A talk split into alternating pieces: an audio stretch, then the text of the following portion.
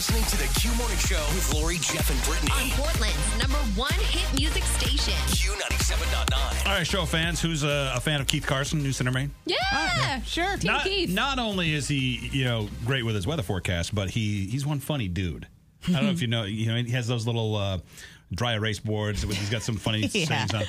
Well, yesterday, because now the n- news is doing the same thing we are. We're very minimum staff here right now. Right. And so we're doing some extra things we normally wouldn't do. Mm-hmm. And the same is happening for these guys. So um, there's a video on Keith Carson's Facebook page. And all I did is, is you can see the video is Pat Callahan sitting in a corner at a desk with a T V, with a, a computer monitor, doing something with a mouse.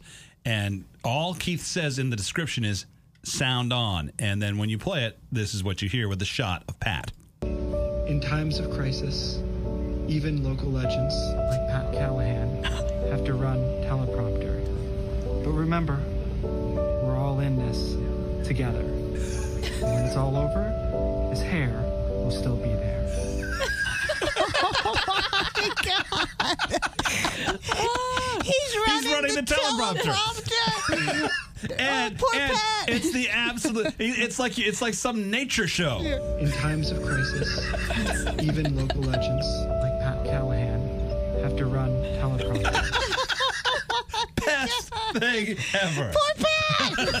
Wake up with you next to me. The Q Morning Show. The morning show is the best. Q ninety-seven point nine.